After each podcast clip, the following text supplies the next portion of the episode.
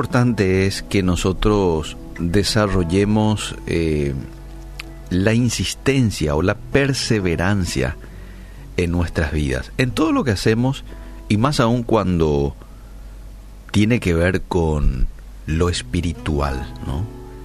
En la Biblia encontramos varios pasajes que nos hacen un llamado a perseverar.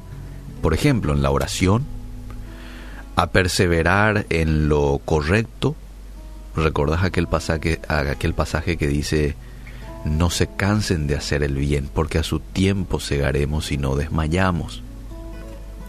Seguí persistiendo haciendo el bien, viviendo en santidad. La persistencia es muy importante. Fíjate vos que si Daniel hubiera perseverado 20 días de ayuno y oración, 20, hmm, no hubiera recibido probablemente la manifestación divina porque se ha dado en el día 21. Si Elías se hubiera cansado cuando empezó a orar para que descendiera fuego del cielo, de seguro no se habría visto el milagro de Dios. ¿Cuántas veces hemos perdido bendiciones y respuestas de Dios a nuestras vidas, a nuestro ministerio, a nuestra familia, a nuestras iglesias? ¿Por qué? Por el simple hecho de bajar los brazos y nos tiramos al suelo, cansados. Pero en esta mañana quiero animarte y animarme, porque esta reflexión también me anima a mí, a no bajar los brazos. ¿eh? Y si de pronto vos sos una de esas personas que dice, pero yo ya bajé, bueno, levántate. Levantá, volvé a alzar los brazos. Quizás si tenés que pedir perdón a Dios por haber sucumbido en el desánimo, haberle dado la bienvenida al desánimo en tu mente y en tu corazón y quedarte ya allí y hacerlo. Y después renunciar a todo desánimo y tomar la decisión y decir es hora de perseverar.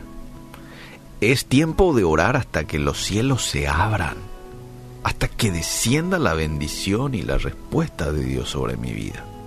Dios premia, amable oyente, a aquellos que perseveremos o perseveramos en búsqueda y devoción a pesar de no ver respuesta. Dios premia a aquellos que perseveran en la búsqueda y devoción a pesar de no ver respuesta. a pesar de que parezca que las cosas no mejoran, Dios manifiesta su favor sobre aquellos que no nos damos por vencidos, sino que peleamos hasta salir vencedores. Hay un texto que está en Lucas capítulo 3, verso 21, me gusta mucho ahí la conexión que hace entre el cielo abierto y lo que Jesús hizo. Aconteció que cuando todo el pueblo se bautizaba, también Jesús fue bautizado. Y orando, coma, el cielo se abrió y descendió el Espíritu Santo sobre él en forma corporal como paloma, y vino una voz del cielo que decía, Tú eres mi Hijo amado, en ti tengo complacencia. ¿Mm? Eh, qué interesante es ahí que dice, Jesús fue bautizado y orando el cielo se abrió.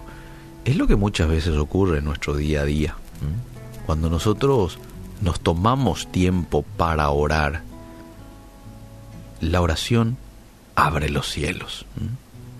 La oración a veces suelta las bendiciones de Dios hacia nuestras vidas por el simple hecho de que cuando oramos le permitimos a Dios prepararnos para recibir lo mejor que tiene para nosotros. ¿eh? ¿Usted sabía que Dios tiene lo mejor para usted? Lo mejor. Pero muchas veces no estamos preparados para recibir lo mejor. Cuando somos hombres y mujeres de oración, de lectura de la Biblia, entonces Él nos está preparando para eso. Y por eso es que muchas veces la oración es la que desata las bendiciones de Dios sobre la vida de uno, sobre el ministerio de uno.